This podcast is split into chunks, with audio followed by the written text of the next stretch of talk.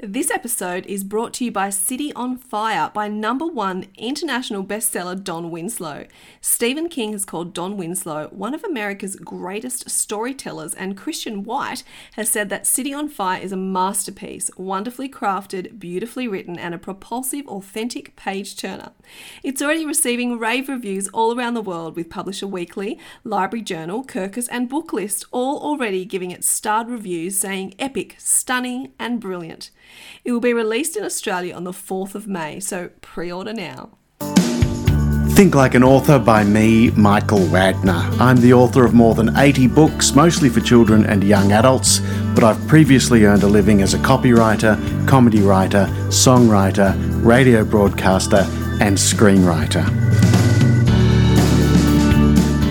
Today, there's one simple question I think you should ask of every scene you write.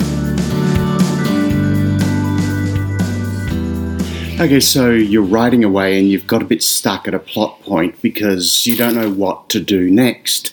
My suggestion is to simply ask yourself what would happen next.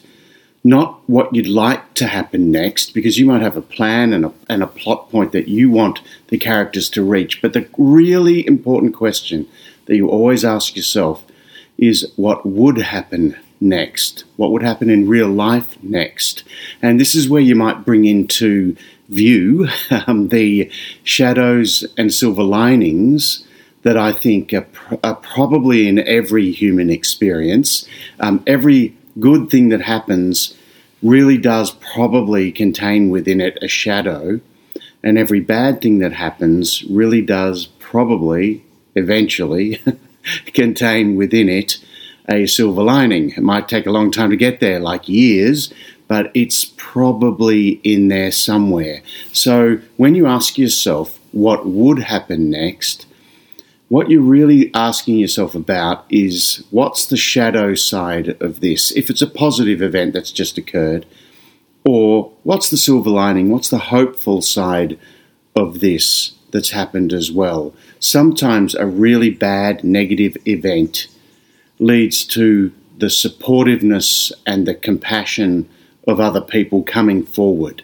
So maybe it's in this dark moment that someone comes forward with something that begins the healing process with your protagonist or protagonists. So the question isn't really how do I get them to achieve my plotting aims? The question is what would happen now?